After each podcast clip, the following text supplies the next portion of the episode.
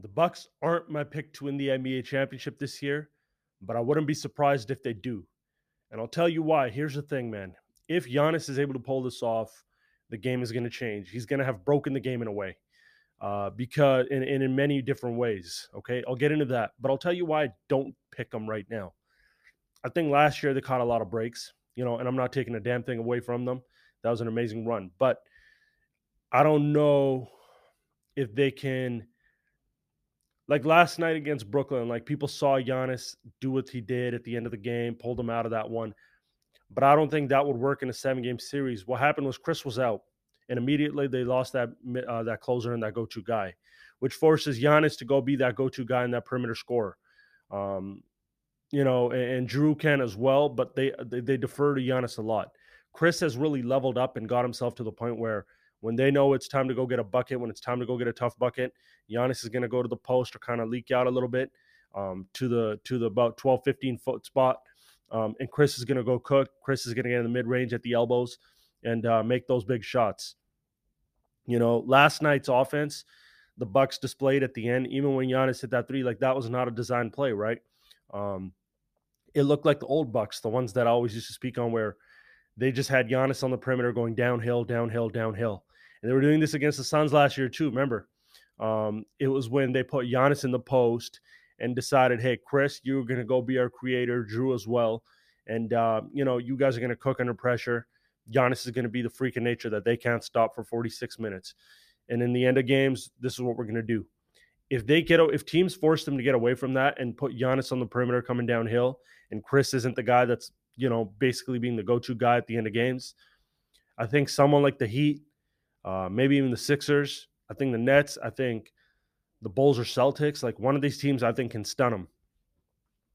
But they're more seasoned now than ever. They are more prepared now than ever, and they've failed enough times and they've won enough now to know what works. And what works is Giannis dominating, controlling the game, start to finish, slashing, getting to the cup, coming downhill. But when it's fourth quarter crunch time, you know he gets in the low post, plays with his back to the basket, um, takes what the defense gives him, obviously, but they they defer. He he defers a little bit and lets Khris run the offense, and he's really unselfish in that way, where he has no ego. He'll he'll let him do it.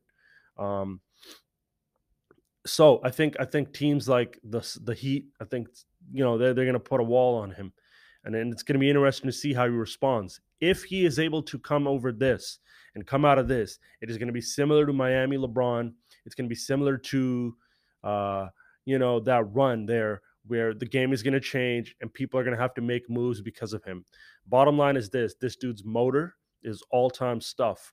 This dude's uh, freakish athleticism, his force, his power, his brute strength and explosiveness, and his length and his strides are something that we've never seen. Okay. And teams cannot stop him one on one. They will have to put a wall in. I don't think there's a defender that can stop him one on one. I said it yesterday. You need a prime Hakeem, prime David Robinson, prime Shaq type body at the rim, waiting for him because they to be able to step out with him, but they're waiting for him there to prevent him from getting to the cup. You know, because as soon as he enters the paint, he's a threat to finish or dunk it on you. And this level of dominance can change the sport because guys and teams are going to have to adjust. League's getting younger, league's getting skinnier, league's getting more finesse than ever well, you're going to have to adjust. These teams, if they want to compete soon, you can't be drafting teenagers. You can't be drafting young guys, you know, that are just strictly guards coming in and and you know looking to change your franchise with them. If they are able to do this, and if he's able to get to that level, first of all, he's going to leap a lot of dudes on the all-time lists, eye test, all that thing, whatever, right? But when you just look on paper, it's going to be it's going to be very very hard to dismiss him from a from a very elite category of players. I don't know where. I don't want to talk about that yet. We'll talk about that when it happens. But they've settled into who they are.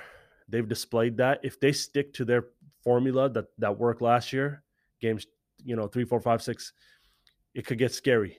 And like I said, the the most you know ruthless G moment was probably when he sat up there with the trophies and says, "Yo, this is how you win a chip. You don't got to jump ship." You got to stay where you're at. You don't need to make a super team. And I really respect that old school killer mentality, you know, because that era of basketball to me was the realest era of basketball when the AIs and the Kobe's and the T-Macs and those dudes and the Vinces, though some of them may not have won in certain years, they grinded it out where they were, right? For the most part. You know, jumping ship became a thing 2010 onwards after the decision. If this dude sits up there again with two trophies in his hands and says that, that that that's gonna become the face of the league, saying, yo, it's not cool to jump ship and go win a chip. Guys are gonna the younger generation, it's gonna change. They're gonna look up to that. They're gonna that's the formula, you know. He's gonna make it not cool to jump ship, you know, and the league could change in that regard. You're gonna see a lot of superstars stick with one team for the next five, six, seven years and grind it out because that's gonna be the new cool formula. Um, you're not gonna see that much recruiting going on. Um, I feel like because when the top guy is doing this, it can change shit. I also think one more thing this guy has the ability to do is take the game inside. I thought Giannis, I thought Anthony Davis would do this.